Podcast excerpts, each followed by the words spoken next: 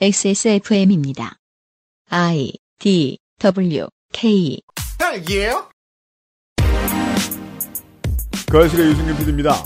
십팔 년과 이십 년, 극우 유튜버들은 자신들을 줄 서 기다리는 보수 정치인들의 구애에 자신감을 얻어 정치권의 문을 두드려보지만 잘 풀린 사람은 한 명도 없었습니다.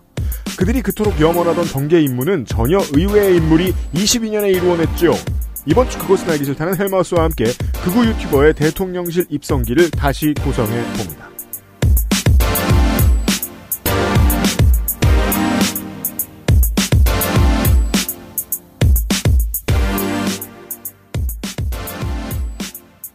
지구상의 청취자 여러분, 한 주 잘 지내셨습니까? 목요일판 그것은 알기 싫다 사백육십육 회입니다. 윤세민 에디터와 함께 있고요. 네, 안녕하십니까, 윤세민입니다. 옆에는 상관없지만 문학인이 계신데요. 예, 안녕하십니까. 어, 원래 이게 추세라고 말씀을 드렸잖아요. 네. 토요일 게스트가 다음 게스트 가둬놓기. 네, 근데 문제가 있다면 문학인은 이번 주에 안 나옵니다. 네. 아, 진짜? 안 나오는데 나와 있어요. 아니, 그럼 지금 얘기가 어떻게 안 나옵니다. 저희도 어제 알았습니다. 왜? 헬마우스는 말이 많거든요. 그렇죠. 원래 나올 줄 알았는데. 이게 이제 제가 그래서 현실과 콘텐츠의 세상을 좀 비교해드릴 필요가 있어요. 우리의 티엠티들 중에 누가 제일 말이 많냐라는 질문은 테크니컬리 어, 두 가지 섹션을 나눠야 됩니다.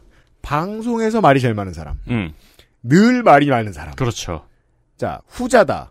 그러면 공동 일 위는 정은정과 이경혁이에요. 네. 당연히. 의외로 오히려... 조성주가 이 등입니다. 그리고 그때도 재밌어요. 그렇죠. 네. 근데 방송에서라고 얘기하면 덮어놓고 임경빈이 일 등입니다. 음... 그리고 헬마우스님은 확실히 네. 이 방송 전에 아끼시고 방송 끝나면 탈진되어 있는 게 보여요. 그렇죠. 그 말 없이 갑니다. 네. 힘이 쭉 빠진 채로. 문학인은 시종일관 말합니다. 역설적으로 그래서 어느 정도 문학인은 이제 컨트롤이 됩니다. 방송 분량이. 임경빈은 아직 안 됩니다. 네. 헬마우스 코너로 이번 주 내내 함께 하시겠는데요. 잠시 후에 다시 말씀드리겠습니다만, 이번 주의 아이템을 제가 한 달 전에 임경빈 작가하고 정한 다음에 약간의 자괴감에 빠졌습니다. 너무 짜쳤는데, 이 아이템? 음. 다뤄도 되나? 음. 그리고 녹음 끝날 때쯤 에디터와 저는 또다시 태도가 바뀌죠. 세상의 근간을 이루는 이야기였어. 그렇죠. 세상은 다 짜쳐. 지금 이 멘트가 굉장한 복선이에요. 그리고 이번에 헬마우스 시간은 복선의 복선들, 떡밥의 떡밥들이 연결돼 있어요. 재미있는 건 점점 이 짜친 세계관이 커지고 있다는 것이지요. 네. 이게 시작은 짜치지만 끝이 너무 성대해서. 네. 야, 난 내용을 모르는데 듣는 내가 궁금하다. 그러니까 극우 유튜버의 엠씨유가 생긴 거죠. 네. 이미 청취자 여러분들은 거기까지 따라오셨습니다. 그러니까 얼마나 이거, 세계관이 더 확장되는지. 아까 점심을 먹으면서 네. 이제 저희가 녹음을 전에 했으니까 편집도 음. 했을 거 아니에요. 음. 그러니까 서상준 민정수석이 편집을 하다가 네. 아, 기가 막히고 빠기친다. 편집을 하다 보니까. 우리가 이제 마블에 빠져들 때 그 생각한단 말이에요. 그냥 시간이 남아서 스피노프도 하나 봤는데 그거 안 봤으면 어벤져스를 이해 못했을 거야. 그렇죠.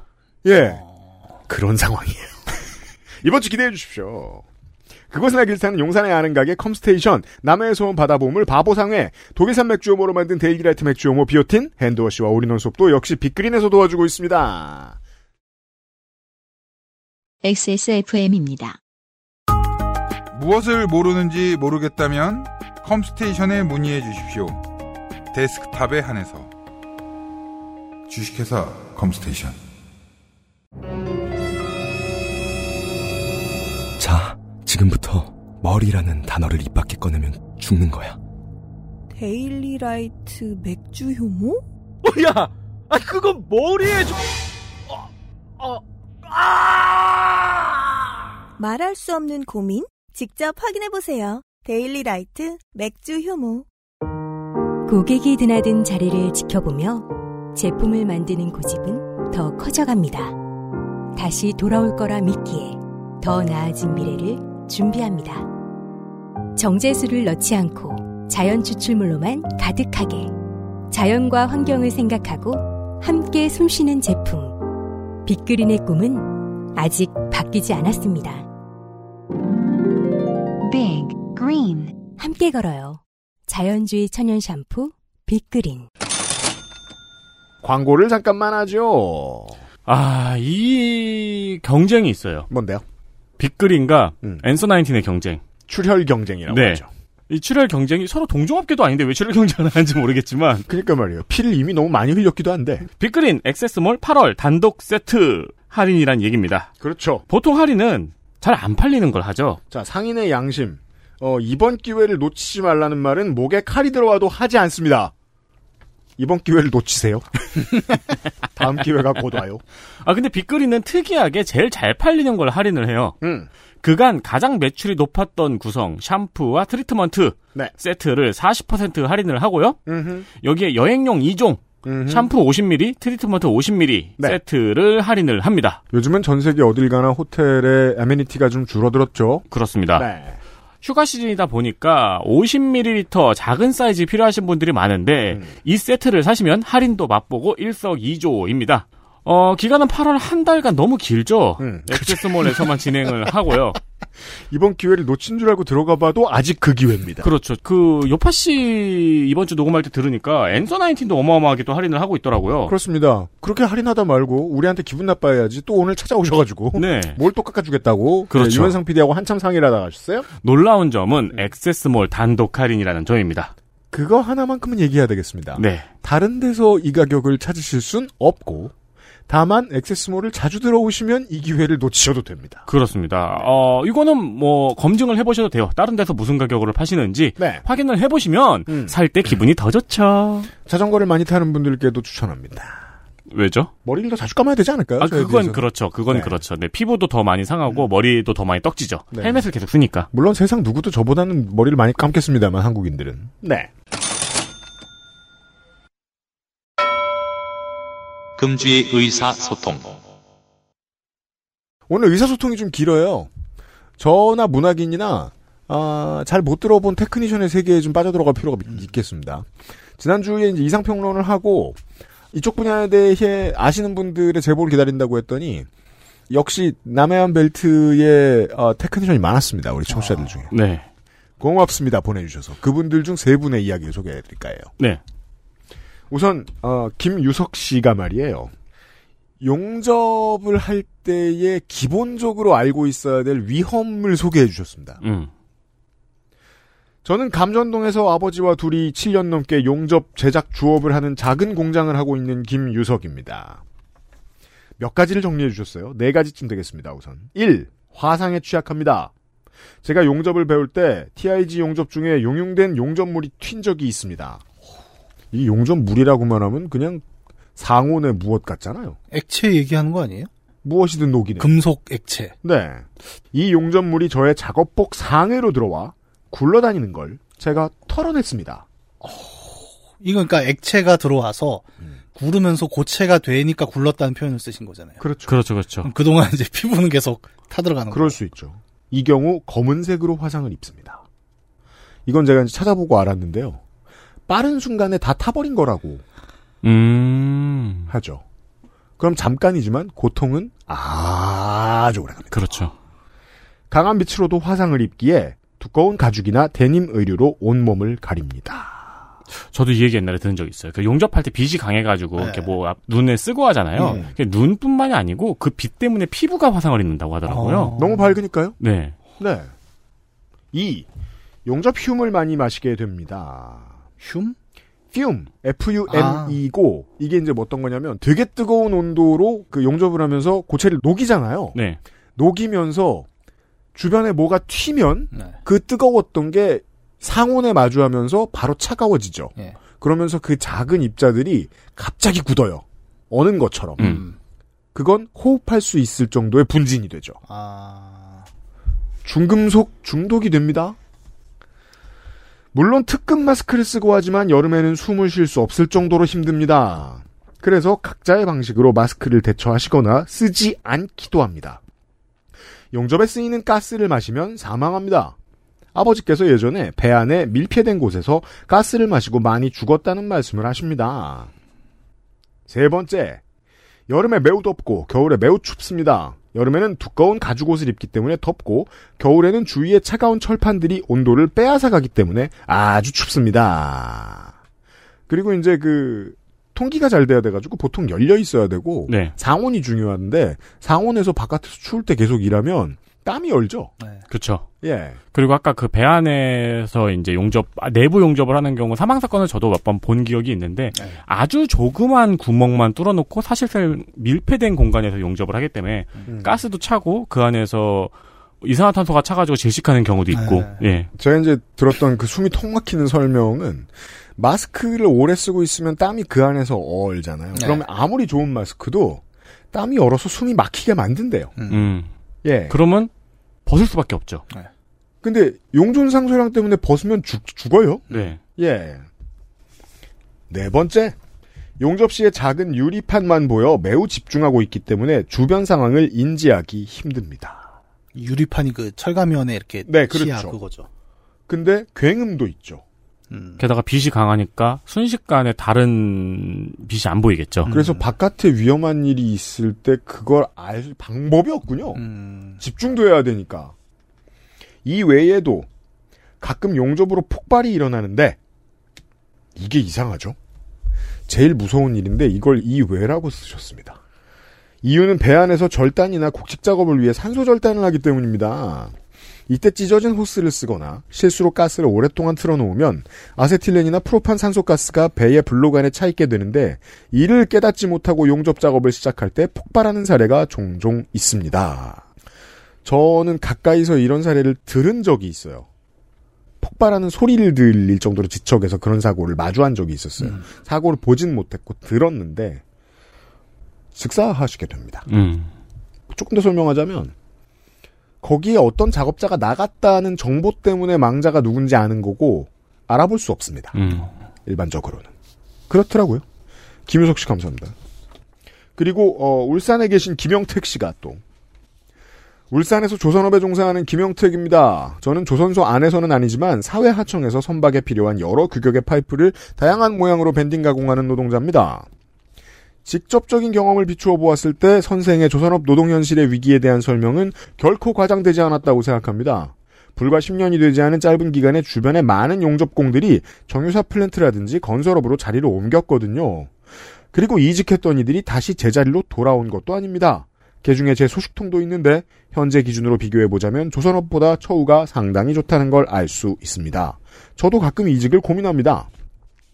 요즘 수주 대박과 같은 뉴스가 심심치 않게 들리는데도 불구하고 많은 사람들이 현장을 떠나는 이유는 그 알실에서 알려주신 내용이 주된 요인일 수 있습니다. 거기에 제 짧은 소견을 보태자면 글쎄요. 김영택 씨보다 긴 소견을 가진 사람이 한국에 없을 텐데요. 아마. 음, 네. 이게 꼭 소견 짧은 저 지식 노동자들은 이런 말 안 붙이는데 그렇죠. 아는 거 많은 양반, 현장에 있는 양반들은 꼭 이런 말 합니다. 왜냐면 그, 아는 사람이 세계가 얼마나 넓은지 알거든요. 네. 아 그렇구나. 많이 알아서 겸손하구나. 네. 아, 죄송합니다. 이해했습니다. 바닥까지 떨어진 납품 단가의 문제를 말하지 않을 수 없는데요. 왜냐하면 납품 단가가 맞지 않아서 인건비를 줄인 게 원인이 되어 문 닫은 공장들이 여러 있기 때문입니다. 납품 단가가 왜 바닥까지 떨어졌는지는 선생님이 설명해 주기도 했죠. 사실적으로 이해가 안 되는 게 납품 단가를 못 맞춰서 하청 공장이 문을 닫으면 그 하청 공장 가짓수 몇 개나 된다고 납품을 어떻게 맞춰요, 배에? 회사 어떻게 돌아가는 걸까요? 이 회사 안 다녀봐서 알 수가 없네. 그, 음. 그래서 적자로 돌아갔다고. 이제 배를 만들어줘야 된단 말이에요. 그렇죠. 그건 이제 앞으로가 문제죠. 자연스럽게 사람들은 더 나은 조건을 찾아 떠나겠죠. 물량이 많아진다고 나아지지 않는 악순환을 설명하기에는 저의 필력이 부족합니다. 양해 부탁드려요. 아니에요. 이해했습니다. 물량이 많아지면 잔업이 늘지 임금이 늘지 않는다는 거 이번에 음. 온 국민이 이해했잖아요. 네. 음. 현장에서 바라봤을 때 이러한 상황이 아직 현재 진행형이라는 것과 그쵸. 사 점 삼 퍼센트밖에 안 올려줬는데 음. 예. 손배소까지 하면서도 사 점 삼 퍼센트밖에 안 올려줬는데 안 빨아먹겠습니까 더. 언제쯤 개선될지 여부는 저도 잘 모르겠다고 말씀드리고 싶었습니다. 그 사 점 삼 퍼센트 가지고 손배소도 하면서 타결된 시점이 대통령이 발언하고 이틀 후잖아요. 그리고 이제 그, 어, 경찰과 행안부 장관의 조용한 대화를 통해서 경찰 특공대를 투입을 검토하라라는 메시지가 소문으로 흘러나온 직후였습니다. 네. 그, 군대가 투입될 수 없는 곳에 들어가는 대테러 진압 부대죠? 음. 모이는 집회도 제대로 안 한 곳인데. 네. 그렇게 하겠다고 했었죠. 음. 끝으로 어, 익명으로 가려드립니다. 용접산업기사 자격증을 가진 사람으로서 전해드립니다. 좋아요. 손이상보다 훨씬 용접을 많이 해본 사람이 필요했어요. 용접 및 기타 실습시험이 필요한 자격증을 취득했지만 그 어떤 자격증을 비교해서라도 말도 안 되는 난이도에 생각만 해도 혀를 내두르게 됩니다. 물론 현장에서 필요한 기술 측면에서는 산업기사 자격증은 아기가 겨우 뒤집기를 시도한 정도입니다. 보통 이제 현장에 계신 분들 처음에 배우는 게 산업기사잖아요. 네. 기사 자격증에서는 육면체를 용접하기 위해 세 가지 종류의 용접법과 아래 보기, 위 보기, 수직, 수평 등의 자세에 능숙해야 겨우 현장에서 필요한 기초 기술에 도달합니다. 아, 이 육면체를 돌리면서 작업을 하는 게 아니고 밑에서 위도 해야 되고 위에서 아래도 해야 되는군요. 그 재미있는 비주얼 아세요? 포항거제 광양에 이슈가 있을 때 카메라 기자들이 가서 보여줄 때가 있어요. 기술자들이 용접을 하고 계십니다. 네. 그때는 언제나 고정관념에 맞는 비주얼이어야 되잖아요. 음. 그래서 한 자세로만 용접을 하고 계세요. 그쵸. 서서 하거나 네. 앉아서 하거나. 음. 위복이 안 나와요. 수직복이 안 나와요. 매달려서 하는 자세가 안 나오는 거죠. 훨씬 위험한. 그렇겠죠. 아. 비주얼이 재밌죠. 그래서 게으르게 하면 사람들도 게을러져요. 보는 사람들도. 저한테 용접을 가르쳐주신 교수님은 조선소 및 기타 현장에서 삼십 년을 보내셨고 그분이 보여주시는 기술은 보기에는 쉬웠지만 저는 위에서 말한 자세와 용접법으로 손바닥만한 두 개의 철판을 붙이는 일에도 일 년가량의 시간이 걸렸습니다. 자격증을 취득한 계절은 여름이었는데 청자켓, 청바지, 용접 앞치마와 팔뚝과 발등을 감싸는 보호 의류를 착용하고 삼천 도가 넘는 용접풀에서 나오는 고온을 버티며 연습했습니다. 이상한 문장이죠. 인간이 이걸 버틸 수 있다니.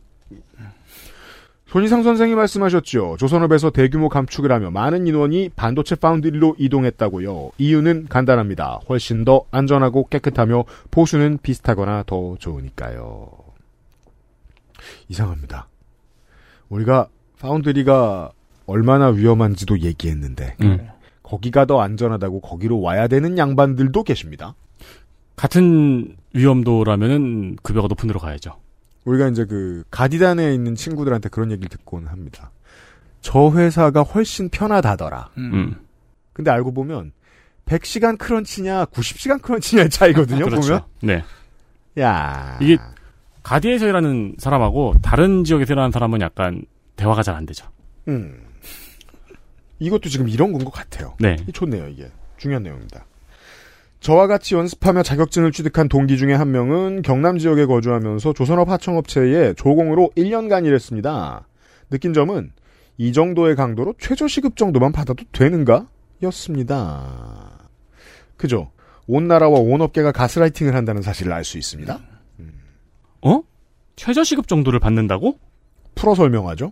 어떤 말, 권위 있어 보이는 말, 사장님, 그게 경영진이든 경제지든 보수 언론이든 이게 적당하다라고 자꾸 주입 중인 거죠. 자, 여러 직업을 구경해본 사람 입장에서 말하겠습니다. 두 배도 시원치 않습니다. 네. 두 배는 아주 적은 임금입니다. 네 배? 네 배도 오케이 할까 말까? 실제로 다른 나라에 가면 그렇다고 하죠. 네. 네. 네. 호주나 뭐 유럽으로 가는. 음.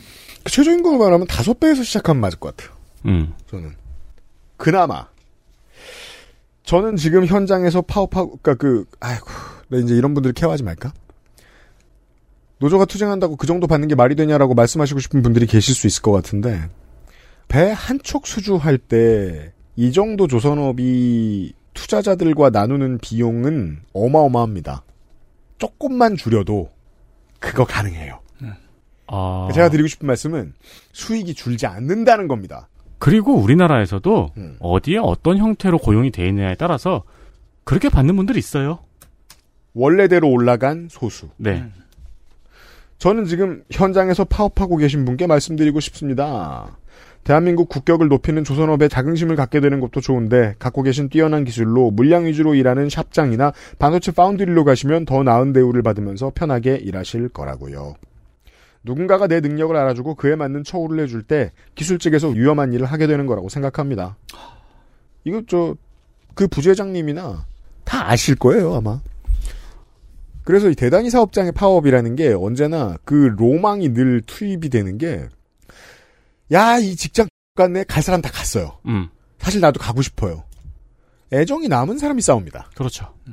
이미 박봉이 된 지 한참 지났고 이미 과부하가 걸린 지 한참 지났는데 난 여기 남아있을래라고 마음먹은 회사 입장에서 보면 세상 제일 고마운 사람들이 보통 싸웁니다. 음. 평균이면 나가는 게 이성적이죠. 그러니까 이분도 동업자로서 대한민국의 국격을 높이는 조선업 그리고 이 동업자로서의 존경과 응원을 가지고 있으면서도 음. 한편으로는 다른 곳으로 가시면 그 고생 안 하실 거다. 네. 네, 마치 가족, 가족이 하는 조언 네, 같은. 애정 어린 이야기 네. 같아요. 맞습니다. 인사말이 멋집니다. 안전한 하루 되었으면 합니다. 그 안전한 하루를 걱정하지 않는 많은 시민들이 열심히 나름 연대했습니다. 이번에. 네. 그런데도 불구하고 이런 결과밖에 못 나와서 안타깝습니다. 자, 도움 말씀 주신 많은 분들 중에 세 분께 드릴 건 더치커피밖에 없는데요. 그거라도 받아주십시오. 네. 아이스커피를 일 초에 만들 수 있습니다.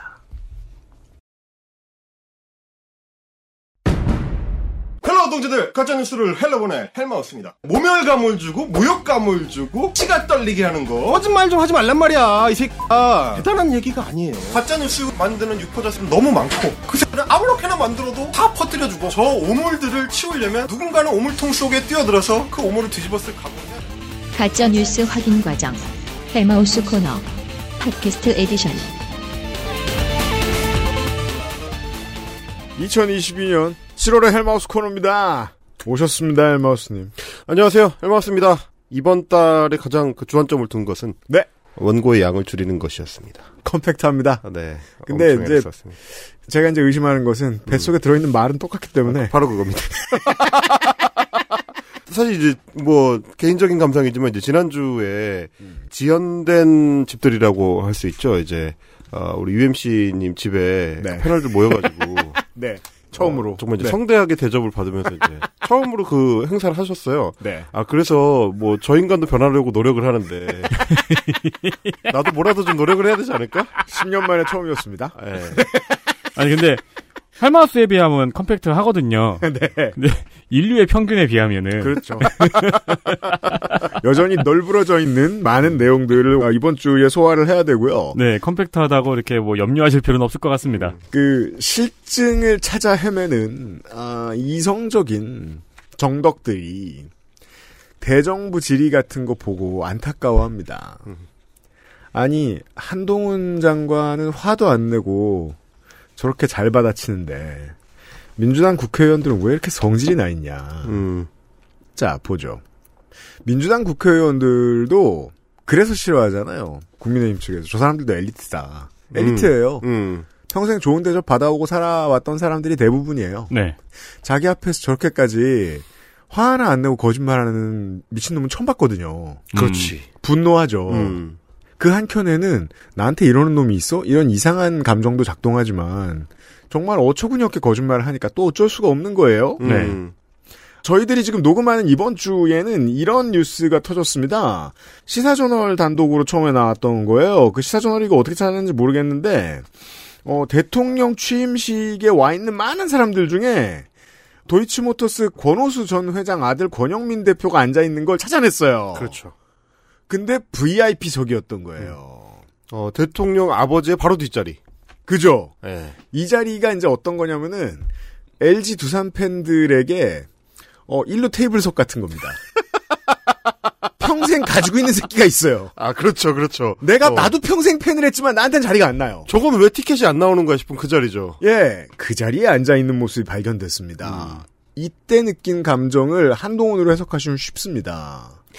어마어마한 철면 피면 음. 이렇게도 하는 겁니다. 그 사실 그 이번 주 아이템을 유엠씨하고 이제 한 이, 삼 주 전쯤에 협의를 하고 네. 준비를 하는 도중에 권오수권이 터졌잖아요. 그렇죠. 어, 초청식 관련된 뭐 여러 이슈들이 나왔지만 그 중에서도 음. 도이치모터스 권오수 아들 건이 터지고 나서 기사를 봤는데 음. 내가 아는 기자인 거야. 아, 그래요? 어, 시사전 기자가, 그, 음. 저랑 이제 방송도 같이 하고 이제 그런 기자분이에요. 그렇군요. 그래서 이제 방송 대기실에 가서, 음. 어, 엘리베이터 같이 타고 내려오는 도중에 제가 그 얘기를 했었어요. 도대체 무슨, 무슨 생각이냐. 음. 그리고 대충 다 알고는 있지만. 네. 이렇게 꽂을 이유가 있느냐. 음. 그러니까 굳이. 어, 굳이. 거기 왜 앉아있느냐. 대놓고 그렇게까지 할 필요가 있느냐. 음. 그래서 이제 기자분이 하는 얘기가, 그렇게까지 할 수 있다는 걸 보여주기 위해서 한 거다. 음. 그렇죠. 아, 요 얘기를 듣고 아 우리가 이번 주 아이템을 상당히 준비를 잘했구나. 그럼요. 이렇게까지 하는 사람들에 대해서 또 한 번 보여주는. 국민의힘의 조홍천 의원이나 박용진 의원 같은 사람이 있었으면 사 년 내내 뭐라고 했을 거예요.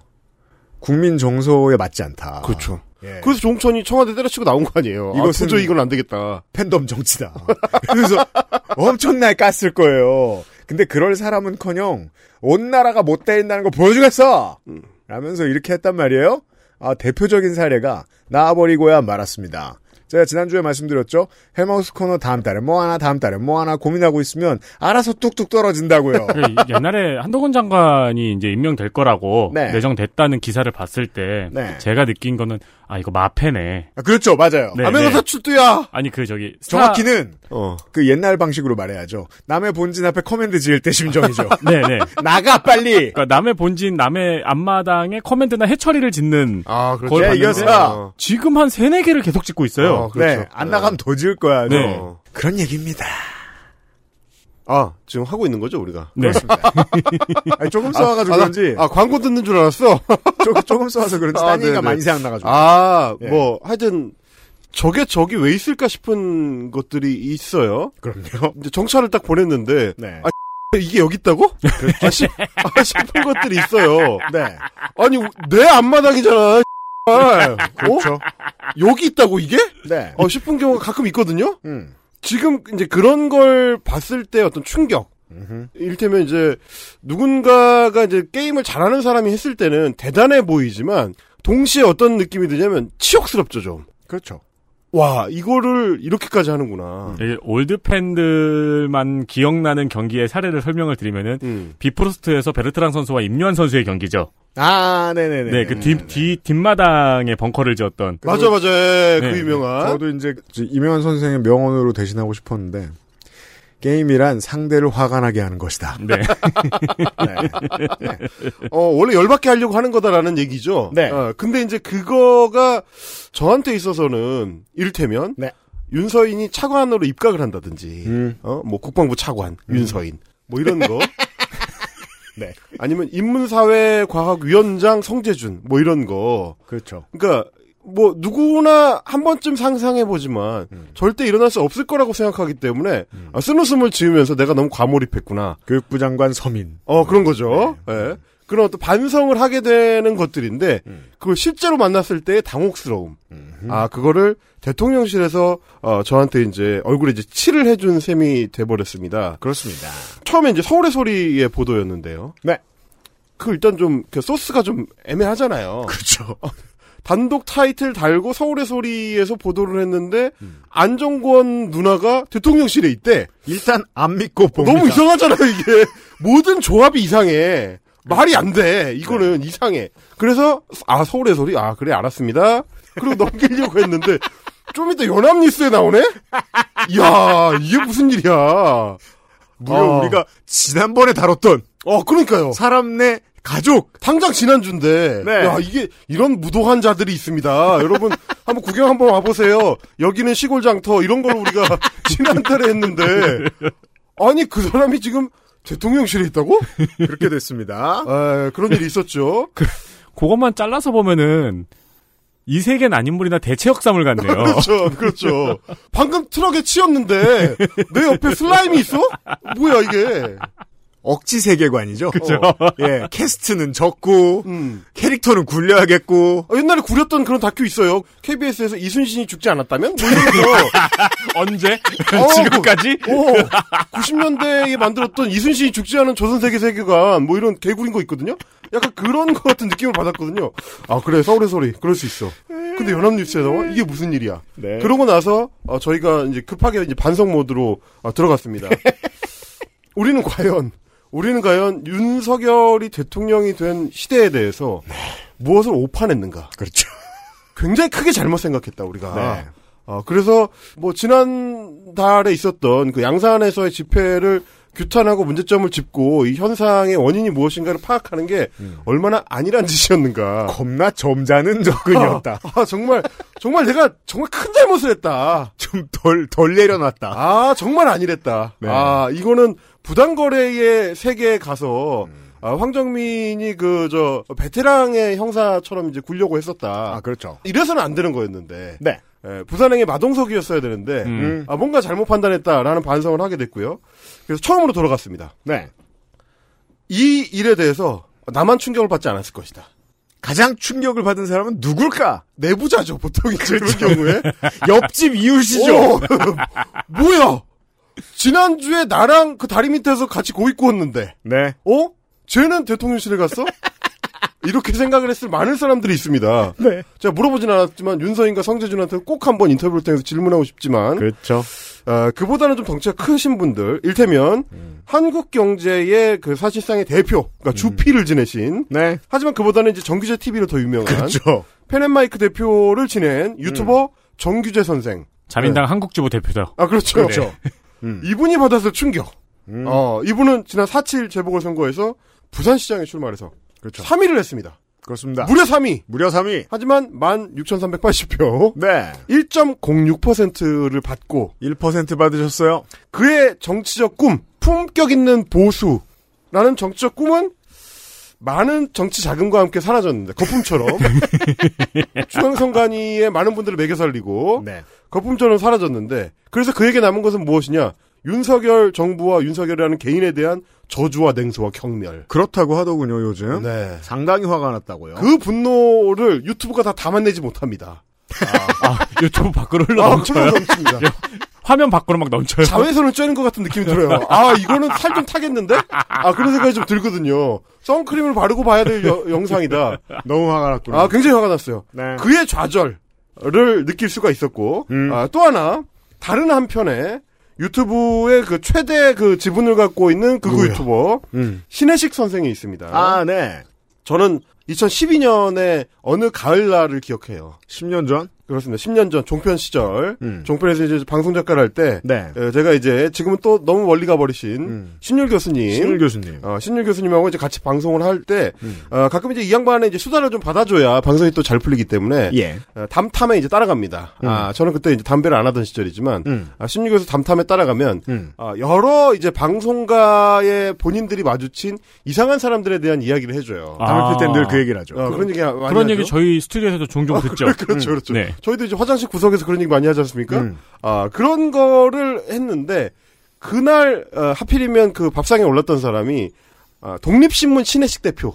그 당시에 독립신문이라는 네. 언론사가 있었어요. 굉장히 좀 기괴한, 네. 아, 브레이크뉴스하고 이제 쌍벽을 이루던. 네. 그러니까, 음, 정말 아는 사람만 아는. 아, 그렇죠. 네. 네. 네. 근데 뭐 이제 성가병 그 정도가 아는. 주로 어디서 주목하냐면 딴지일보에서 주목하죠. 어, 그렇죠. 그죠. 저기선 또 이번엔 무슨 일을 저질렀을까? 음. 아, 그 신혜식 대표에 대한 얘기였는데 신혜식이라는 인물이 그 당시에 티비조선이나 채널A 같은 종편 매체에 가끔씩 얼굴을 들이밀던 시절입니다. 개국 초기죠. 그렇습니다. 야, 진짜요? 예, 그렇죠. 아, 그런 사람까지 불러왔었어요? 정치 평론가로 이름을 올리고 활동을 하다 보니까 신유 교수의 당탐의 특징은 뭐냐면 기분이 나쁘다는 겁니다.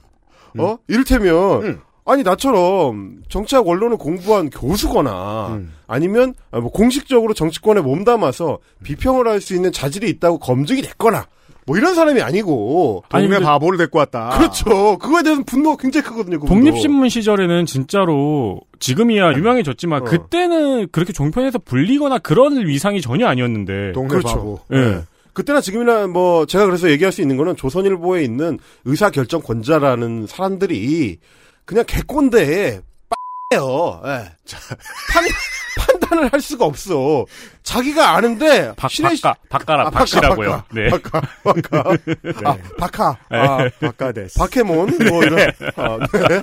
그 사람들이 보기에는 아, 신혜식 시원하게 말 잘하는데 뭐. 이래가지고 이제 부른 거야. 게다가 뭐 언론사 대표잖아. 어, 이런 식으로 해가지고. 종편 입장. 어, 그러니까요. 종편 입장. 종편 입장에서. 처음에 개국할 때만 해도 월급이 제일 싼 곳이 이제 채널A, 티비조선 이랬었습니다. 음. 피디들이 이제 주로 비정규직으로 채용이 됐고 다른 데서도 비정규적으로 일하던 사람들이 월급이 더 낮아졌었어요. 막 백칠십팔십만 원이었다고 들었어요. 저는. 음. 그런 사람들이 일선 피디로 있고, 그리고 또 소수의 피디들은, 저 총괄들은 그 신문에서 내려온 사람들이었어요. 그렇죠, 그렇죠. 방송을 알거나 방송국의 기조를 이끌고 가는 것에 대해서 아는 사람이 사실상 거의 없는 분위기였던 거예요. 처음 만들다 보니까 정말 잡탕이고 정말 이상하게 만들었었어요. 네. 당시 종편 보면 사람들이 다들 혀를 끌끌 차고 그랬었어요. 네. 그 초기에 신혜식 씨가 있었던 모양. 아, 그래서 담탐을 하다 보면 네. 신유 교수의 그 신혜식 비평이 몇 번 종종 나왔었는데, 그중에 이제 하이라이트였던 게, 자기가 이제 방송을 하러 갔다가 대기실에서 신혜식 대표를 만났는데 갑자기 신혜식이 자기 신발을 막 자랑을 하더라는 거예요. 저도 하는 짓이지만 들어보죠. 어, 그래서 무슨 신발인가 했더니 이제 그 운동화, 음. 운동화, 이게 등산 갈 때 신는 이제 편한 운동화를 자기가 오늘 신고 왔다면서, 아, 오늘 막, 아, 특별한 일이 있었다고. 음. 그래서 무슨 일인가, 곰곰이 무슨 일인지 이제 들어봤더니, 네. 자기 저 친한 후배들이, 어, 이제 호텔을 하나 접수를 하려고 하는데. 음. 접수를 해요. 그쵸. 예. 실제 그 조폭들. 음. 접수를 하려고 하는데, 거기에 좀, 좀, 아, 말을 좀 이제 해줄 사람이 필요하다 그래가지고, 자기가 그런 자리 갈 때는, 에, 구두를 안 신고, 운동화를 신고 간다. 음. 이러면서 이제 엄청 그 야부리를 털더라는 거예요. 그래서 자기는. 야, 팔십이 년도 아니고 이천십이 년에? 이천십이 년에. 도대체 이런 자와 내가 지금 조금 있다가 방송에 들어가서, 음. 같이 방송을 해야 되는가? 음. 라는 이제 한탄을 했었던 그 양아치 극우, 예, 신혜식. 이, 이런 어떤 그 인물이 입장에서 봤을 때는 네. 지금 자신의 위치가 굉장히 그 드라마틱하게 변화를 한 상황이기 때문에, 내가 이제 백사십만 구독자를 가진 유튜버이기 때문에 나름의 야심을 가졌지 않습니까? 게다가 그 사람이 이제 신율 교수가 그렇게 무시했던 그 이후 오, 육 년이 지나자 신세가 역전됐죠. 네. 국회의원들이 와서 인사하는 사람이 됐습니다. 그렇습니다. 그 신의 한 수라는 유튜브 채널에 오세훈도 나가고, 나경원도, 나경원도 나가고, 나가고, 뭐 김은혜도 나가고, 황교안도 나가고, 가서 어떻게든 거기 구독자들한테 한마디라도 아부를 해볼까라고 하는 곳이 됐기 때문에 음. 본인이 그런 아부를 받는다고 느끼게 된 거고요. 그렇죠. 그래서 이천십팔 년 지선과 이천이십 년 총선에 걸쳐서 나름의 영향력을 행사하려는 여러 노력을 했습니다. 음. 그래서 자기 밑에 이제 꼬봉으로 데리고 있던 우동균이라는 애를 이제 미래한국당 공천에 이제 출마시키기도 하고. 네, 신의 한수 멤버였죠. 그렇습니다. 하지만 그 미래한국당에 공천받느라 줄선 사람들 중에 우리가 이제 유튜버를 기억하면 김세희 기자만 기억하시는 분들이 많은데 음. 이 우동균이라는 사람도 있었어요. 네, 우원재라고 또 역시 유튜버가 있었고요. 네. 몇 명 있었는데 아, 유튜버들은 이제 다 광탈을 했습니다. 네. 그렇습니다. 엑스에스에프엠입니다. 딱이에요?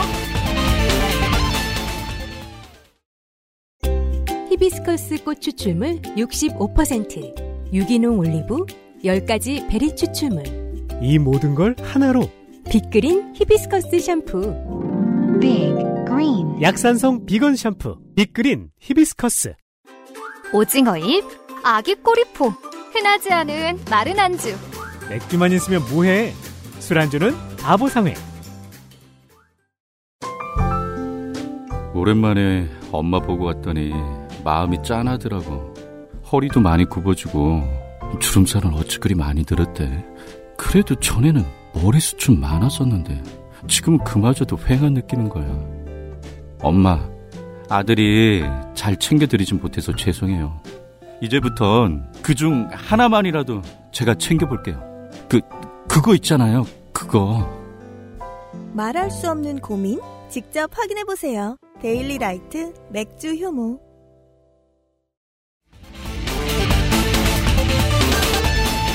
딸기예요? 그런 어떤 정치적 좌절을 이 양대 산맥들이 겪었는데, 이건 도대체 무슨 야, 일이냐 이게. 아, 다시 어? 오늘로 돌아옵니다. 정규재 같은 품격 보수도 아니고 신혜식 같은 양아치 극우도 아니고 네. 어느 누구도 가보지 못한 바로 그 길. 음. 어? 주류 중에 주류. 센터. 그렇죠. 대통령실. 전인미답에. 아, 진짜 이 사람들은 감히 밟을 생각조차 못 해본. 극우는 한 번도 못 가본. 그렇죠. 거기 신혜식 같으면 들어갈 때 이제 운동화가 아니고 신발을 벗고 들어가야 되는 줄 알 거예요. 네. 대통령실에 들어갈 때는 어 이게 감히 신발 신고 못 들어간다라고 생각할 그 대통령실에 네. 보수 정당이 오 년 만에 집권을 한 그 영광스러운 자리에 음. 나도 아니고 쟤도 아닌 안정권 개, 누나가 걔가 같다. 네. 걔는 우리가 우리 이 자리에 껴주지도 않는데. 그렇죠. 안정권이도 이상한데 음. 안정권이의 누나가 갔다? 네. 이게 도대체 무슨 일이냐. 드래프트 십 라운드쯤 되는 애다. 걔. 그렇죠. 있을 수가 없는 일이죠. 네. 이런 일이 지금 벌어졌습니다. 아주 억울할 것이다. 아. 왜 이걸 짚냐면 우리 입장에선 그렇게 감흥이 없기 때문입니다. 그렇죠. 감정적으로 어, 부럽다거나 어, 어, 배가 아프다거나 아, 좀 이상하긴 하지만 네. 어, 저게 도대체 어떤 일이야 뭐 이런 생각이 들긴 하지만 청취자 여러분들 중 일부가 유튜브에서 자꾸 이렇게 추천해주니까 요즘 가끔 보시는 변희재 씨의 사례를 보고 이해하시면 되겠습니다. 아, 그렇죠. 너무 배가 아프면 사람이 뒤집어진다고요. 어. 정말 뒤집어졌잖아요. 네. 그렇죠. 요즘은 드러누워서 다니시는 변희재 선생님. 네. 어, 어쨌든 어, 그래서 대통령실 국민소통관실에 들어가 있는 칠 급 행정요원 안수경 씨, 에이케이에이 또순입니다. 이번 주의 주인공입니다. 또순이라는 단어는 못 들어보신 분들이 많을 거예요. 유튜브 활동명입니다. 또순이. 사실 저희가 태어날 때도 저런 별명은 붙여주지 않았습니다. 촌스럽다고. 군부 정권 때의 일입니다. 또순이가 대통령실에 근무하고 있다. 아니, 근데 도대체 어떻게 된 일이에요? 그 얘기를 할 거예요. 네, 그 얘기를 해보도록 하겠습니다. 그래서 미리 좀 니주를 깔아드리자면 네. 사실 칠 급 공무원만 하더라도 일반직 칠 급 공무원도 요즘은 경쟁률이 워낙 어마어마하니까 네. 오 급 고시보다가 이제 뭐 어렵다 싶으신 분들이 가는 데가 요즘 칠 급이니까요. 네. 굉장히 그 뚫고 들어가기 어려운 데가 칠 급이지만 음. 그럼에도 불구하고 다른 소위 우리한테 익숙한 이름들 음. 아, 무슨 무슨 비서관님 혹은 무슨 무슨 행정관님 선임행정관님 이런 거에 비하면 칠 급이면 뭐 막 그렇게 높은 건 아니지 않냐? 라고, 라고 생각할 수 있습니다. 생각하시는 분들이 있습니다. 전혀 그렇지 않다는 거를 좀 말씀드리고 싶은 게 일단 대통령실은 대통령실이라는 게 중요한 거지 직급 자체가 핵심적인 문제는 아니에요. 음. 그래서 생각을 해보시면 이게 정권 초기이기 때문에 사실은 정권 초기에 들어가느냐 정권 후반에 들어가느냐는 엄청난 차이입니다. 소위 말하는 뭐 정권 사 년 차에 들어가면 순장주라고 하죠. 네. 대통령이랑 이제 끝장나고 나오는 네. 관계. 그래서 그 다음이 없는 사람들. 그래서 제가 처음에 이번 정권의 억지 논리를 보고 놀랐을 때가 그때였습니다. 한덕수를 총리 후보자로 세울 때. 그렇죠. 이제 끝장난 건 사람인데. 억지도 그런 억지가 없는 음. 게 그 사람들이 되는 이유가 참여정부의 마지막 총리였다는 거거든요. 그렇죠. 참여정부는 아무 의미 없는 자리에 마지못해 보수 인사를 꽂아 넣어준 거였거든요. 그렇죠. 예. 네. 헤어진 결심식으로 하면 이제 붕괴된 사람이죠, 이제 한덕수는. 마지막에 들어갈 때는 붕괴되는 단계의 사람이에요. 어, 그렇죠. 마지막에 들어올 때는 총리여도 안 쳐줘요. 하지만 정부가 처음 출범할 때는 그 모두가 유력 인사가 됩니다. 아, 그렇죠. 왜냐면은 어쨌든 이 사람 다음 행보를 서포터할 정권이 아직 사 년이나 그렇죠. 있으니까요. 그래서 첫 조각이 제일 중요한 거고 예. 대통령실도 첫 방에 들어가는 게 제일 중요하거든요. 지금 뒤에 부스터가 사 년이나 있는 거잖아요. 아, 그럼요. 그러니까 사실은 처음에 들어갈 때 대통령실은 그 대통령실의 직급이 중요한 게 아니라 거기를 발판 삼아서 다음 단계로 넘어가는 게 중요하기 때문에 네. 이때도 칠 급이라고 하면 상당히 높은 직급이라고 일단 생각할 수가 있고 또 하나는 뭐냐면 자, 오 년 기간이 있기 때문에 최소한 이 년 내지 삼 년 동안 대통령실에 근무할 여유가 있습니다. 음. 그러면 한 번 내지 두 번 정도 점프업 그러니까 승진을 보직을 할 수가 있어요. 바꿉니다. 보직을 바꾸거나 승진을 하거나 음. 그렇게 되면 오 급 행정관이 될 수도 있는 자리가 칠 급 행정요원입니다. 그리고 그 정도가 되면 자기 고향 내려가면 공천을 받을 확률이 많이 높아지고요. 국회의원 지역구 공천을 받을 확률이 매우 높은 인물이라면 어느 곳이나 취업할 수 있습니다. 그렇죠. 바로 그겁니다. 아니 선거방송에서도 청와대 행정관 많이 읽었죠. 네. 음.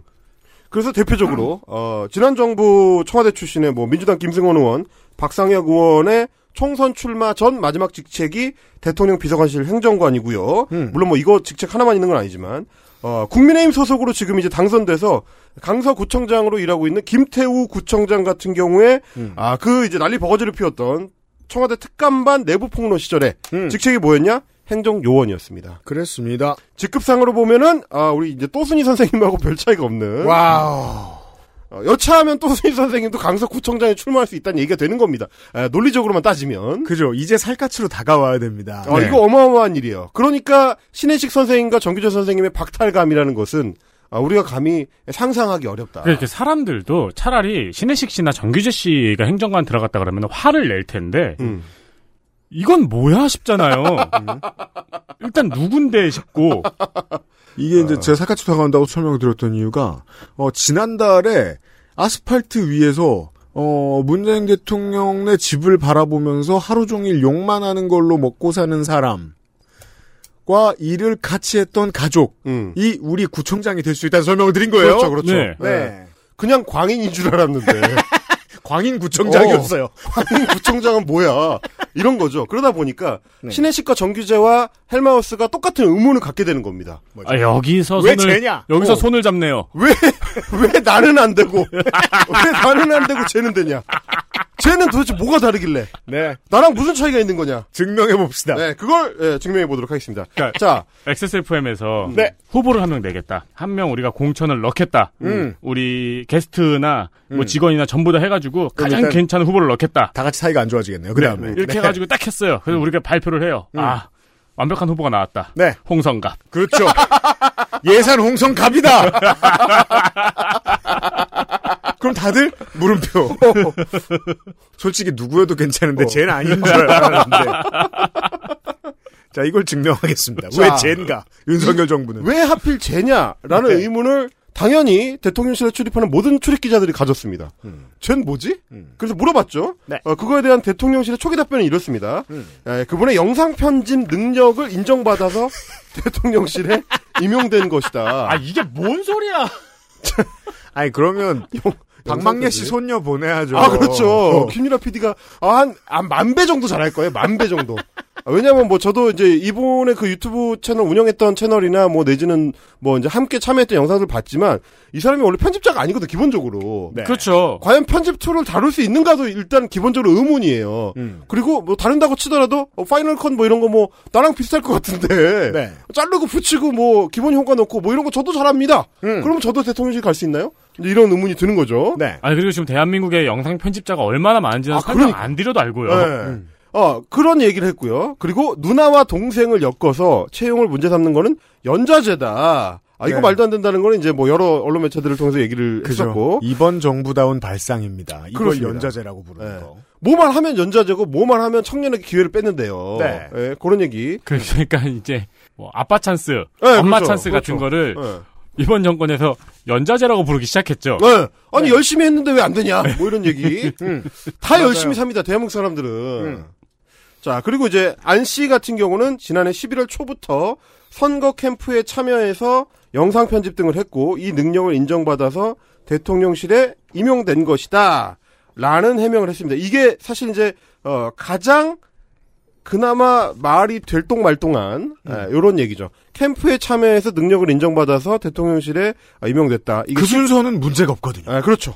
어, 십일월 초라는 거 한번 기억을 해주시면 이따가 좀 재밌는 포인트가 있습니다. 지난해 십일월 초부터. 네, 요렇게 네. 얘기를 했고요. 그리고 음. 이제 또순이 행정용원의 편의상 팔십 년대 무슨 저 한국 애니메이션에 나오는 얘기가 있는데 또순이 행정요원. 그렇습니다. 어, 뭐 이제 깡통 로봇 뭐 이런 것 같이 네.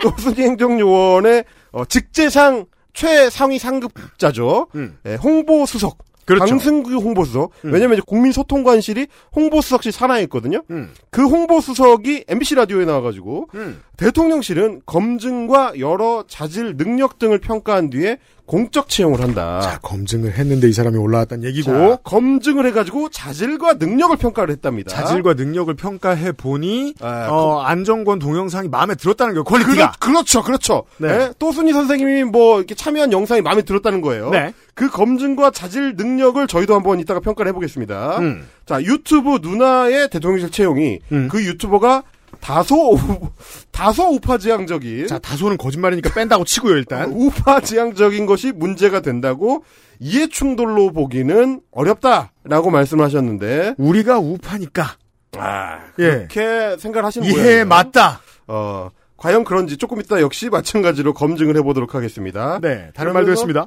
그러면서 두 자연인은 별개다라고 하셨는데 팩트가 하나 나오죠 안정권은 자연인에 가깝긴 합니다. 엠비엔의 그 나는 자연인이다 프로그램에 나오는 사람들하고 좀 어떻게 보면 통하는 면이 좀 있죠. 네. 네, 보통 이제 웃도를 안 입고 있다는 측면에서 어, 통하는 면이 있고요. 인사 검증 과정에서 모두 다 판단하기는 어렵다. 이게 진, 가장 진심에 가깝죠. 아, 아 들켰다. 어, 어려우시면 어려우시면 저한테 외주를 주십시오. 제가 구글이랑 유튜브 뒤지는 거는 진짜, 진짜 잘하거든요. 아, 저한테 두 당 한 이십만 원 정도만 주시면 아, 제가 네. 깔끔하게 처리해드리겠습니다. 강승규 수석의 인터뷰를 음. 들어보면 본질이 보이죠. 왜냐하면 이제 우린 이해할 수 있잖아요. 음.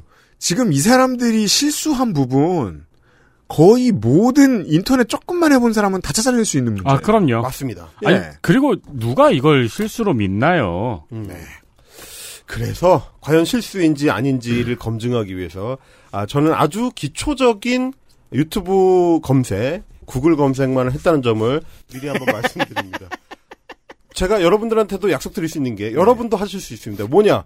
유튜브에다가 안정권을 치시거나 네. 안정권 또순이를 치시거나 아, 안정권 누나를 치시면 제가 오늘 이, 들려드릴 그 영상들을 여러분도 다 찾으실 수 있습니다. 왜 그러냐면 제가 땀을 좀 흘렸거든요. 네. 일단 요건 얘기해 주죠. 헬마우스의 재능은 대단한 것이 없습니다. 아, 별게 없어요. 열심히 할 뿐입니다. 물론 또순이에 비하면 영상 편집은 훨씬 잘합니다만 그렇다고 누구나 칠십이 될 수는 없는 것이고 청와대에 어, 어 저는 대단한 능력이 없는데 다만 그거 하나 있어요. 비위는 좋습니다. 남들에 비해서. 아, 그거 그건 아, 그거 하나 있죠. 항마 항마력이죠. 네. 다만 이 방송 아이템 청해자 제안할 때 가장 안타까웠던 점이 그거였습니다. 이미 기사가 한번 났고 음. 또순이는 음. 어, 안수정 씨는 또순이 티비의 영상을 다 지우고 달아놨습니다. 네. 그래, 그럼에도 불구하고 기초적인 검색으로 헬마우스는 찾아냈습니다. 아, 제가 그래서 말씀드릴 수 있는 게 뭐냐면 제 또순이 유튜브 채널에 그 영상도 몇 개 미리 다운로드를 받아놨거든요. 네. 어, 이런 일이 터지면 저한테 이제 영상 보내주시는 분들이 있어요.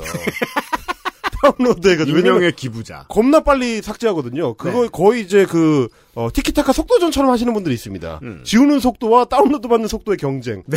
어, 그 마치 그 해킹을 그 주제로 한 영화를 보는 것처럼. 음. 아, 네. 이런 어, 도움은 있었고. 네, 이런 도움이 있어요. 그래서 네. 또순이 영상도 저 제가 이제 몇 개 봤는데 음. 일단 뭐 또순이 영상은 별게 없는데다가 음. 어, 이미 지워졌기 때문에 여러분도 하실 수가 없다. 네. 그러니까 제가 오늘 들려드리는 건 여러분도 찾을 수가 있는 것만 뽑은 겁니다. 좋습니다. 누구나 할 수 있다는 걸 꼭 말씀드리고 싶었어요. 이거는 대통령실에 있는 인사검증 전문가가 아니더라도 그냥 평범하게 인터넷을 다룰 줄 아는 십오 세 이상의 한국인이라면 누구나 할 수 있다. 매우 그렇습니다. 매우 그렇다는 걸 말씀을 드리면서 네.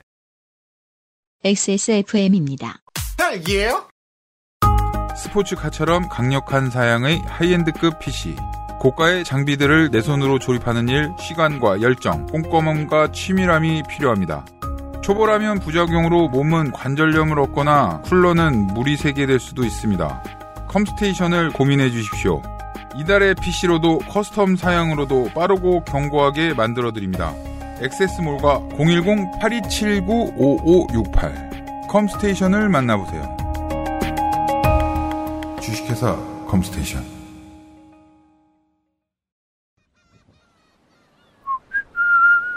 여기가 천국이구만. 바닷소리 좋고. 아, 시원하다. 어디? 음, 맛 좋다. 여보, 지금 거실에서 뭐해? 신선한 남해바다의 맛. 맥주만 있으면 뭐해. 술안주는 바보상회. 술 광고는 아니지만 술 근처 아이템 광고를 잠깐만 하겠고요. 헬마우스는 술을 못 먹으니까 잠깐 문학인이 다시 나와 있습니다. 네. 술을 좋아해요. 어떤 어떤 주종을? 저는 어떤 주량? 제 작업실 오시면 위스키가 지금 한 네 병. 아, 진짜? 네. 언제 가야겠네. 그 좁은 방에서 기분이 날까? 아, 아 맞다. 스크린이 크지. 장난 아니지. 레이싱 게임엔 위스키지. 뉴요커가 아, 됐어요. 언제 가봐야겠네요. 그것도 하이볼로 만들어 먹으면 여름에 제격이죠. 음. 덕진이 한번 와서 맥주를 원샷하고 간 적이 있습니다. 와, 더 그러는데 덕진. 네, 맥주를 원샷하면 덕진은 비틀거리는데. 아, 진짜요? 술이 은근히 약해요. 음... 아무튼 술 광고는 아닙니다. 그렇습니다. 맥주도 땡기고 시원한 하이볼도 땡기는 이 계절 안주가 필요하죠. 바보상에 안주와 함께라면 해외 여행은 부럽지만. 솔직히 말하면 부럽지 않진 않아요. 유면상 피디 이제 막 던지네요. 그렇죠. 내가 잔소리 안 한다고. 네. 해외여행도 부럽지가 않아. 그러지 해... 마라 너. 해외여행과는 다른 행복이죠. 아, 당연하잖아. 내 집 내 거실에서 맥주 한잔 하는 거는 네. 아, 또 요즘 또 인기 있는 드라마 같은 거 보면서. 음, 맞습니다. 네. 각종 산지에서 걷어올린 고퀄의 안주입니다. 음흠. 아쉽게도 제 최애인 대구 껍질튀김 고추장 맛은. 아, 이 속상하네요. 네, 수요 문제로 단종이 되었어요. 물론 저 대체해 보시자면 그 손기술을 좀 키우셔가지고 물고기 껍질 파는 데가 많이 있습니다. 껍데기 파는 데 많이 있습니다. 튀기지 않고. 어, 껍데기만 팔아요? 네. 오. 기름에 살짝 했다가 이제 대충 튀겨 보시면. 이 날씨에 집에서 튀기면 아, 이 맛은 아닙니다만. 그러느니 네. 방건조 오징어, 아 그렇죠. 아기 꼬리퍼, 오징어 잎 등을 그냥 시켜서 먹죠. 그렇죠. 네, 충분히 맛있으니까요. 좋습니다. 다양한 제품 라인업이 있습니다. 집에서. 샤워 딱 하고 나왔어요. 저녁도 네. 먹었고 음. 아쉬운데 언제 냉장고에서 못 꺼내가지고 지지고 볶아요. 아, 네. 네, 다 그냥 딱 꺼내가지고 죽 뜯어가지고 마셔야죠. 음. 먹고 혼술 세트와 단품들로 이뤄진 다양한 구성 그리고 마트에서는 볼 수 없는 합리적인 가격 맥주만 있으면 완벽합니다. 그렇습니다. 네. 어, 손님들한테 내줘도 깜짝 놀랍니다. 어디서 그렇죠. 사왔냐며. 그 저번에도 말씀드렸는데 이제 준비한 요리 다 먹고 음. 맛드는 시간 있잖아요. 네. 요리는 다 먹고 이제 뭐 내놔야 될까. 네. 그때 제일 좋죠. 그리고 이제 손님들 만약에 맞이하신다 저 추석 때 미리 쟁여두세요. 맞습니다.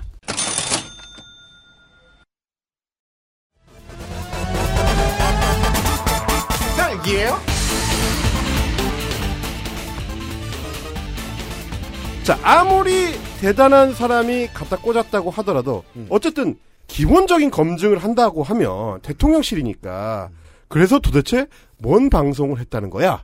라는 궁금증이 인사검증하는 사람의 실무자에게는 당연히 들 수밖에 없지 않겠습니까? 유튜브 업계에 있던 사람이니까요. 그렇죠. 아니, 영상 편집이 업무라면서요. 음. 그렇죠.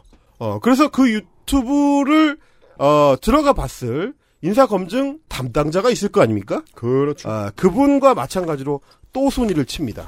아, 또 순위를 치면 여러 개가 나오는데 네. 그중에 나오는 게 이제 출동 백오십삼, 출동 네. 백오십삼이라는 유튜브 채널하고 음. 아, 출동 백오십삼 라이브라는 채널이 이제 두 개가 있어요. 네. 이게 이제 엠비씨 보도를 통해서도 소개가 된 그 유튜브 채널인데 음. 이 유튜브 음. 채널을 보고 어, 대통령실에서 결정을 했다라고 엠비씨의 관계자가 밝힌 내용입니다. 오, 그러면 그 영상을 우리도 보면 뭐가 마음에 들었는지 알 수 있다. 공감할 수 있겠습니다. 아. 그렇습니다. 그래서 제가 출동 백오십삼 라이브 유튜브에 들어가가지고 그러면 당연히 이제 어, 검증 담당자와 같은 루틴으로 음. 어떤 영상부터 볼까라고 생각을 하면 제일 위에 있는 영상 그리고 제일 처음 영상 음. 두 가지를 생각을 했을 것 같아요. 네, 시간을 아낄 수 있습니다. 그렇죠. 그래서 저는 일단 영상이 처음 올라온 백오십삼 라이브에 처음 올라온 영상을 틀어봤습니다. 으흠. 아 근데 틀어보자마자 뭐 예, 예. 정상적인 인사 담당자라면 당연히 걸렀을 대목들과 어, 만나게 되거든요. 음.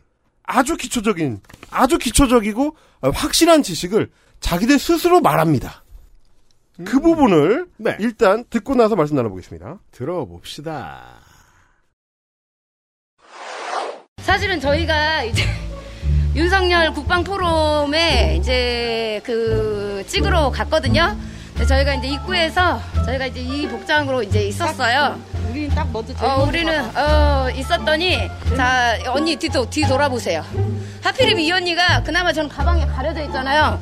누가 봐도 안정권 티를 입고 있으니까 제일 먼저 잡아버리더라고요.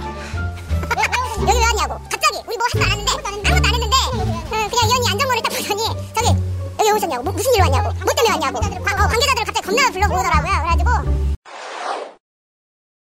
자 이게 무슨 얘기냐면 그 영상으로 보시면 지금 이 영상이 올라온 게 어, 지난해 팔월입니다. 음. 한창 그 국민의힘의 그 경선이 대선 후보 경선이 진행되고 있던 시절인데 네. 그때 이제 윤석열 후보가 어, 국방포럼에 무슨 그, 저, 인터뷰, 음. 어, 저, 저, 간담회를 하러 갔을 때, 네. 그 현장 영상을 찍으려고 이 백오십삼 라이브 팀에서 간 거예요. 음. 어, 그 이제 컨, 주요 컨텐츠가 뭐냐면 이제 출동 백오십삼이라고 해가지고, 음. 어, 영상에 등장한 그 말을 주로 하는 사람. 이 사람이 이제 또순이 선생님. 네. 안정권 누나인데. 아, 그렇군요. 그러고 이제 파트너로 있는 다른 여성. 음. 두 명이서 그 현장에 가서 현장 중계를 하는 게 주요 컨텐츠입니다. 네. 근데 그런 컨텐츠를 갖고 있는 유튜브 채널들은 그 당시에 수백 개가 있었어요. 그렇죠. 윤석열 따라다니는 유튜버들 되게 많았습니다. 엄청나게 많습니다. 그래서 뭐 나중에 이제 영상 몇 개 따라가다 보면은 자기들끼리 서로 이제 얼굴 익혀가지고 막 인사하고 음. 막 어, 소통하고 교류하고 하거든요. 그럴 그렇군요. 정도로 수많은 채널이 있는데 하필이면 그 중에서도 왜 어, 네. 그 당시 윤석열 캠프는 백오십삼 라이브에 꽂혔는가를 저는 이제 궁금했는데 네. 문제는 뭐냐면 그 당시 윤석열 캠프 사람이 음. 딱 안정권이라고 등판에 써있는 티셔츠를 입은 방송 인력을 딱 보더니 나가시라고. 여기 그 오면 안 된다. 지금 하고 있는 겁니다. 라고 했다는 겁니다, 지금. 음. 그러니까 그 당시 윤석열 캠프의 사람들은 현장에서 그 수많은 유튜버들이 취재를 하러 와도 네. 안정권이라는 이름이 보이면 음. 저기는 안 된다. 음. 저기는 걸러야 된다. 피하자. 저기는 피하자. 여러분 여기서 찍으시면 안 됩니다. 이렇게 했다는 겁니다. 자, 시간의 흐름을 가지고 해석을 한번 따라가 보죠. 지금은 대통령실에 들어가지 않았거나 대통령실이 받아주지 않았거나 이제는 이제 친윤계에서 음. 좀 멀어졌을 것 같은 인사들이 많이 있었을 거예요. 그 당시 캠프에. 음. 즉 정치를 좀 알고 자유한국당이 미래통합당 국민의힘으로 건너오면서 얼마나 많은 고생을 했는지 알고 있는 정치 베테랑들이 음. 안정권을 걸러낼 줄 아는 사람들이 있었고 음. 그 사람들이 있을 때 지금 영상을 설명해드리겠습니다. 이 두 사람의 유튜버가 있고 똑같은 옷을 입고 있습니다. 모자는 출동 백오십삼 이렇게 써있고 그리고 지금 저 국방포럼에 가서 찍은 게 아니고요. 어디 그냥 동네 건물... 아, 요거, 어, 뒤에는 요, 저, 요 캡처 사진. 네, 치킨이랑 요... 이자카야가 있고요. 그런데 그냥 아무데나 서서 진짜 자기들이 쫓겨난 얘기를 하고 있는 영상입니다. 네. 돌아봐라고 했을 때 이분이 옆에 있던 분이 돌아보니까 등 뒤에는 안정권이라고 써있는 티셔츠가 있습니다. 이 폰트의 크기는 축구나 야구 저지의 이름 크기만 합니다. 그렇습니다. 그래서 누가 봐도 안정권과 관계된 인물임을 알 수 있죠. 두 사람 모두 그 티셔츠를 입고 갔고 음. 그 티셔츠를 입고 갔다는 이유로 제지당했다는 이야기를 하는 영상이었는데 지금 대통령실에 있는 누군가가 그 등판을 보더니 어머 채용! 그렇게 했다는 거예요, 지금. 바뀌었잖아. 어, 지금. 뭐가 완전, 바뀐 겁니까? 완전 정반대가 됐다는 얘기예요. 그러니까 네. 안정권 캠프의 일반적인 실무자들은 아, 저 윤석열 캠프의 일반적인 실무자들은 안정권. 안정권이라는 이름을 보자마자 네. 저거 안정권. 어, 저거 쫓아내라. 아, 사실은 안정권 캠프긴 하지만 그러니까 안철수가 윤석열에게 정권을 쥐어주는 캠프죠. 주, 주려 말한 겁니다. 나가라라고 했던 그 사람들이 네. 팔월에는 나가라고 해놓고 음. 십일월에는 아 님의 영상 잘 봤습니다. 들어오세요. 라고 해서 캠프에서 같이 일하기로 했다? 그렇죠. 이 중간 단계에서 무슨 일이 있었느냐. 캠프의 마음이 바뀌었거나 음. 캠프에서 대통령실로 넘어갈 때 사람이 바뀌었거나 둘 중에 하나 확실한 거죠. 그런 거죠. 그러니까 중간에 뭔가 실무자들을 뛰어넘을 수 있는 누군가가 저 출동 백오십삼 라이브에 나오는 저 여성을 윤석열 후보 캠프에 합류시키세요라고 오다를 내릴 수 있었다라는 얘기가 되는 거죠. 그렇죠. 그렇죠. 네. 왜냐면 채널의 성격은 바뀌지 않았고요. 이런 채널을 운영하는 사람들은 그때도 수없이 많았기 때문에. 그렇다면. 하필이면 안정권 누나를 찍어서 채용하자라고 했을 때는 이유가 있었을 것이다. 그렇다면 그 사람을 불러와라고 했고 이 영상을 본 사람은 안정권이 평산마을에서 욕하고 있는 영상을 본 다음에 음. 어, 저 남자 누구지? 했을 만큼의 초보는 아닐 거라는 거죠. 그렇죠. 그 남자가 누군지 정확히 알고 있는 사람일 거라는 아, 거죠. 아주 정확히. 저보다 더 잘할 가능성이 높은 거죠. 열혈구도. 그렇습니다. 네. 그래서 제가 이제 다른 영상에 이제 캡처 하나를 또 가져왔는데 네. 이거는 세종시의 그 윤석열 당시 후보의 그 문중묘가 있는 그, 그 동네예요. 음. 어, 거기에 이제 미리 이제 현장에 가가지고 세팅을 하고 있는 화면을 캡처한 건데, 네. 보시면 말씀하셨던 대로, 어, 출동 백오십삼이라는 이제 글자가 새겨져 있는 모자를 쓰고 있고, 여성 둘이. 음. 뒤에 배경에 보시면, 이들이 타고 온 그 방송 차량이 있습니다. 네. 예, 차량의 뭐 위에는 대형 확성기가 이제 붙어 있고. 그렇죠. 그 옆에 이제 랩핑을 해가지고, 네. 자기네가 뭐 하는 사람들인지를 이제 붙여놓은 그 글자들이 엄청 많이 있는데 한 번 봤다면 잊을 수 없는 랩핑일 것으로 추측됩니다. 그렇습니다. 제일 위에 뭐라고 되어 있느냐 작은 글씨로 벨라도 점 케이알 이라고 벨라도라는 단어는 지난번 헬마우스 코너에 설명해 드렸습니다. 그렇습니다. 이제 안정권하고 그 누나가 설립한 네. 안정권 방송을 위해서 만든 개인 회사죠. 음. 네, 주식회사 벨라도고요. 네. 어, 그리고 그 밑에 김상진 티비라고 적혀 있습니다. 그 벨라도에서 운영되고 있는 채널 중 하나인 모양입니다. 네, 같이 활동하고 있는 그 대표적인 극우 유튜버인데 음. 이 사람에 대해서도 아시는 분들 많으실 거예요. 어, 나중에 뭐 한 번 더 말씀을 드릴 기회가 있겠습니다만은 소위 이제 상진 아재 티비라고 음. 아, 지금은 그 채널이 이제 영구 정지를 당해가지고 그걸 못 씁니다. 아 그렇군요. 아, 왜 영구 정지를 당했느냐? 서울중앙지검장이었던 윤석열 검사의 집 앞에 가가지고 음. 죽여버리겠다. 라는 방송을 하다가 옛날에 그렇습니다. 아. 그, 예, 예전에 이천십구 년 무렵에 네, 그 시절에 예, 그렇습니다. 그게 이제 박근혜를 탄압한 어, 악질 검사 음. 윤석열 나와라. 음. 내가 너, 너 차량 번호 내가 다 알아. 너 내가 언젠가 죽여버리겠지. 이런 얘기를 하다가 음. 아, 협박죄, 음. 아, 그리고 횡령, 뭐 배임, 뭐 등등의 혐의로. 아, 그런 것도 했군요. 딱. 아, 네. 아 근데 배임, 배임은 배임이랑 어. 횡령은. 어 제가 늘 말씀드리지만 이상한 놈들은 한 가지만 이상하지 않습니다. 아 이걸로 구속 기소가 됐었던 그 상진아제. 그러니까 이제 유튜브 입장에서는 아 이런 사람은 안 되지. 음. 어 그래서 이제 유튜브에서 영구 퇴출시킨. 음. 그 네, 김상진 팁입니다. 좌파 킬러라고도 써 있습니다. 네. 이러고 다니면. 어느 캠프의 관계자가 아유 어서 오세요. 어, 이쪽에 좋은 자리 있으니까 여기 카메라 세팅하시고 하겠습니까 이게. 이러고 다니면 저기 여기서 이러시면 안 된다고 하지요. 그럼요. 이게 역시 팔월, 구월 그 시점입니다. 야 상진아재는 그 이후에 팬클럽 회장이 됐네요. 그 검찰총장이 돼가지고 갑자기 추미애 장관이랑 멱살잡이를 하니까 네. 갑자기 팬클럽이 됐습니다. 어, 죽이지 못하면 사랑하겠다. 그렇죠. 그렇게 됐습니다. 아, 그리고 이제 그 팬클럽의 회원이 몇 명이냐면 백구십칠 명입니다. 아. 김건희 여사 팬클럽하고. 네. 네. 어. 시작은 비슷하고요. 어, 귀엽습니다. 아, 근데 네. 여, 여전히 그 수준이라는 게 이제 귀여운 포인트죠. 네. 안정권 누나임이 확실한 인물이 나와서 찍힌 영상의 뒤에는 벨라도.kr, 김상진 티비, 좌파 킬러 래핑이 되어 있는 차량이 옆에 바로 있고. 그러니까 이 또순이가 활동을 하는 동안에 일오삼 그 채널을 통해서 네. 대통령실이 이 채널을 보고 발탁을 했다고 그랬잖아요. 음. 근데 활동을 하는 동안에 안정권 누나라는 거를 숨긴 적도 없고 음. 같이 활동을 한다는 거를 숨긴 적도 없고 음. 당연히 오히려 적극적으로 활동을 홍보하는 데 주력을 했습니다. 음. 영상 밑에는 계좌번호가 있고 계좌주 안찹경 이렇게 써 있습니다. 어. 본인이 안일리 만무합니다. 그렇습니다. 그러니까 이런 것들을 보면 처음에 영상 한두 개만 봐도 아이고 걸러야 되겠구나 라고 생각하는 게 정상적인 캠프 관계자의 판단일 텐데 네. 자 여기에서 연자제라는 논리가 깨집니다. 음. 어떡해요? 이거는 패밀리 비즈니스잖아요. 본인이. 패밀리 가업을 같이 하고 있잖아요. 음. 네. 근데 무슨 연자제예요? 자 그런 거를 보여주는 포인트를 제가 하나 더 가져왔어요. 자 벨라도 홍보에 굉장히 적극적인 이 여기 출동 일오삼에서도 그 자주 언급을 하면서 얘기를 하는 이유가 뭐냐면 뭐 지난달에 저희가 이제 방송할 때도 말씀드렸지만 유튜브에서 영구 퇴출됐기 때문에 어, 안정권은 홍보를 할 수 있는 수단이 없습니다. 네.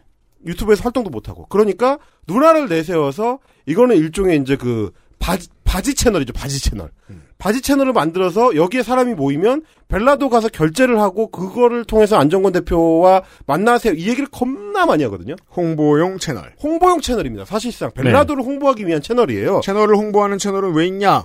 그 앞 채널이 머더 채널이 유튜브에서 쫓겨났으니까 그렇습니다. 예. 어 그러다 보니까 계속 자주 언급을 하는데 어 대통령실에서 해명할 때 뭐라고 했습니까? 십일월 초에 선거 캠프에 합류를 했다라고 했죠. 근데 제가 영상을 찾아보다 보니까 십일월 십구일이 안땡경 씨가 음. 이 또순이 선생님이 이 출동 일오삼에서 마지막으로 방송을 한 날입니다.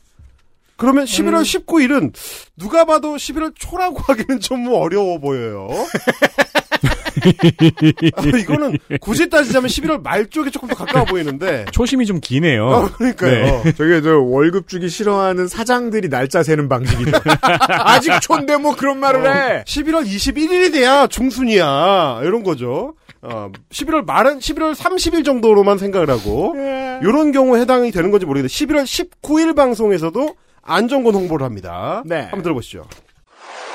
그러셨구나. 아유, 감사합니다. 안 대표님 유튜브 애차, 애청자였구나. 아. 네이버에서 벨라도라고 검색을 하시면 어, 매일 밤 아홉시 반에서 열시 사이에 실시간 방송을 합니다. 그래서 정치 컨텐츠 방송을 보시려면 월수 금요일은 어, 정치 컨텐츠를 하시고 나머지 요일은 어, 일반 음방 컨텐츠 하시고 어, 매주 지금 토요일은 신촌에서 유플렉스 광장에서 오후 한 다섯시 정도에 어, 버스킹 공연을 하시거든요. 그래서 많이 좀 검색해 주시고 안 대표님 방송 많이 봐주세요. 자 지금 보여드렸던 것처럼 어, 등판에는 안정권 글자를 새긴 티셔츠를 입고 다니고 음. 어, 타고 다니는 차량에는 벨라도.kr과 김상진 티비를 붙이고 다니고 그리고 방송에서는 어, 시간만 날 때마다 틈만 날 때마다 안정권의 그 방송을 홍보하는 데 바쁜 그냥 캐 동업자. 그렇죠. 그리고 제이티비씨에서 그 취재한 바에 따르면 어, 지제트에스에스, 안정권이 이제 설립한 그 자기 회사죠. 우리는 간지성수라고 예측하고 있는. 바로 그 회사. 지제트에스에스의 등기부 등본을 떼보면, 음. 거기에 사내이사로 안땡경 씨가 올라가 있습니다. 제가 이게 뉴스 열심히 안 봐가지고 궁금한 건데, 요즘 메이저 언론에서 청와대 행정관이 뭐 기업의 사내이사로 아직도 등록이 돼 있다고 이슈가 나온 게 이 사람이에요? 그렇습니다. 그, 뭘, 뭐라고 얘기해. 지난번에 얘기한 그 사람이라고만 말해줬어. 내가 알아들었을 텐데. 아, 근데 두 명이야. 한 명 더 있어요. 아, 미친 거 아니야! 요건 몰랐지? 한 명 더 있습니다. 아니. 그 동해 우사장 아들. 동해 우사장 아들은. 아! 어, 아버지 회사에 이사로 등록돼 있고, 동시에. 그, 동료들 아이씨라고 부르는, 삼촌이라고 부르는. 어, 아버지의 다른 회사, 아버지 회사가 또 두 개. 거기도 함정이 있습니다. 아버지 회사가 두 개야.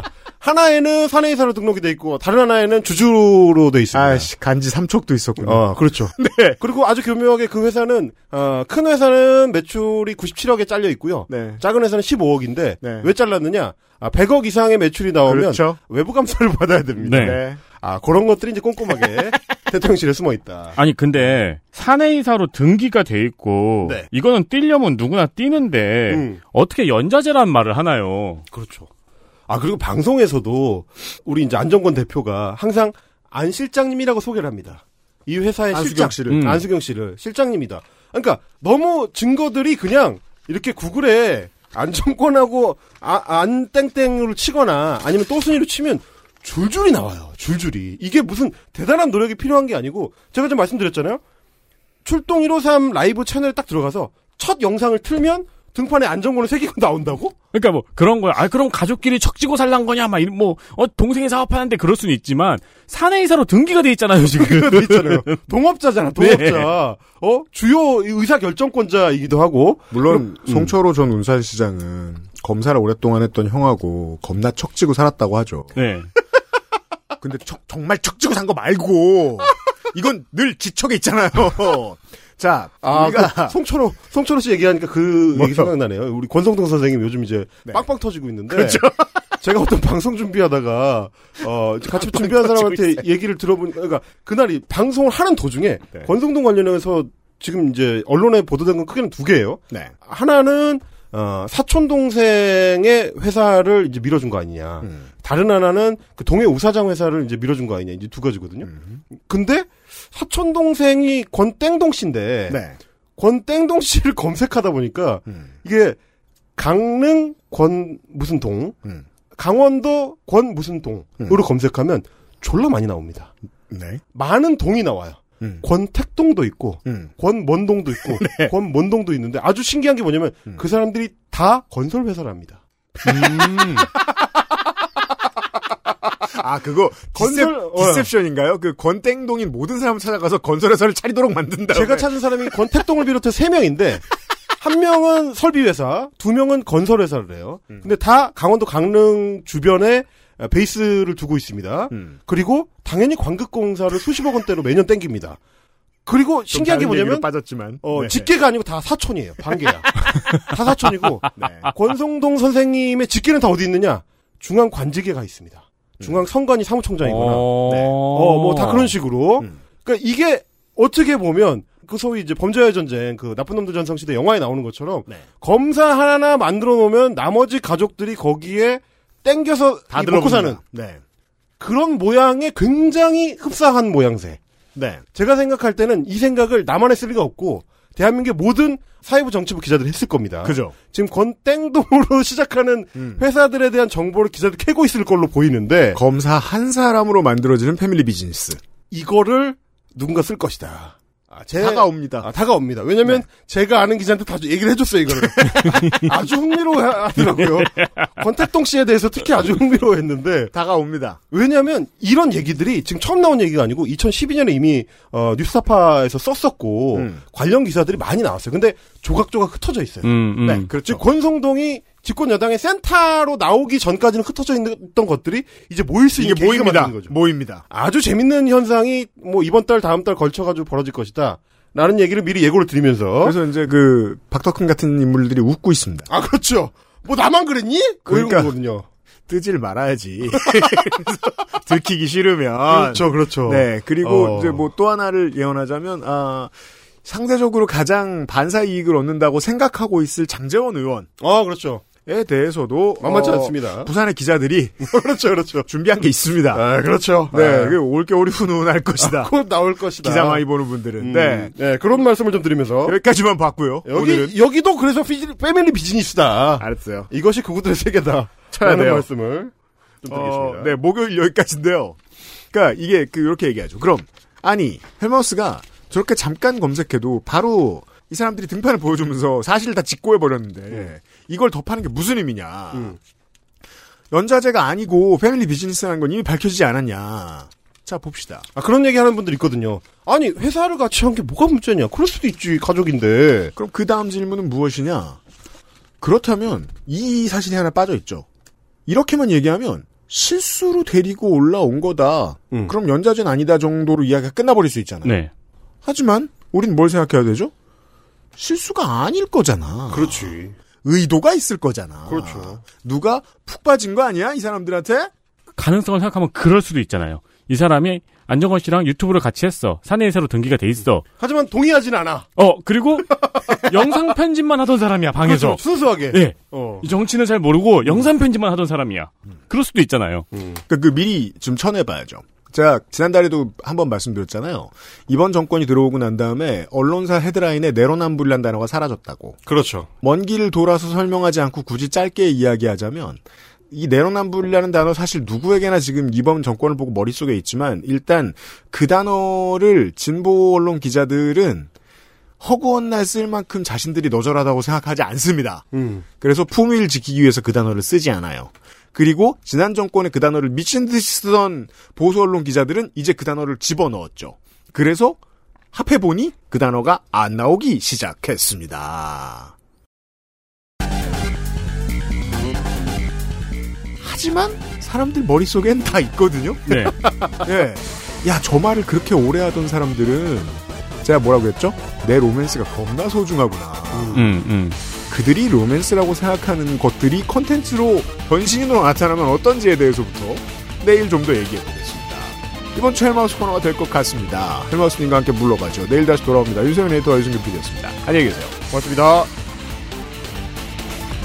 엑스에스에프엠입니다. I, D, W, K 딸기예요?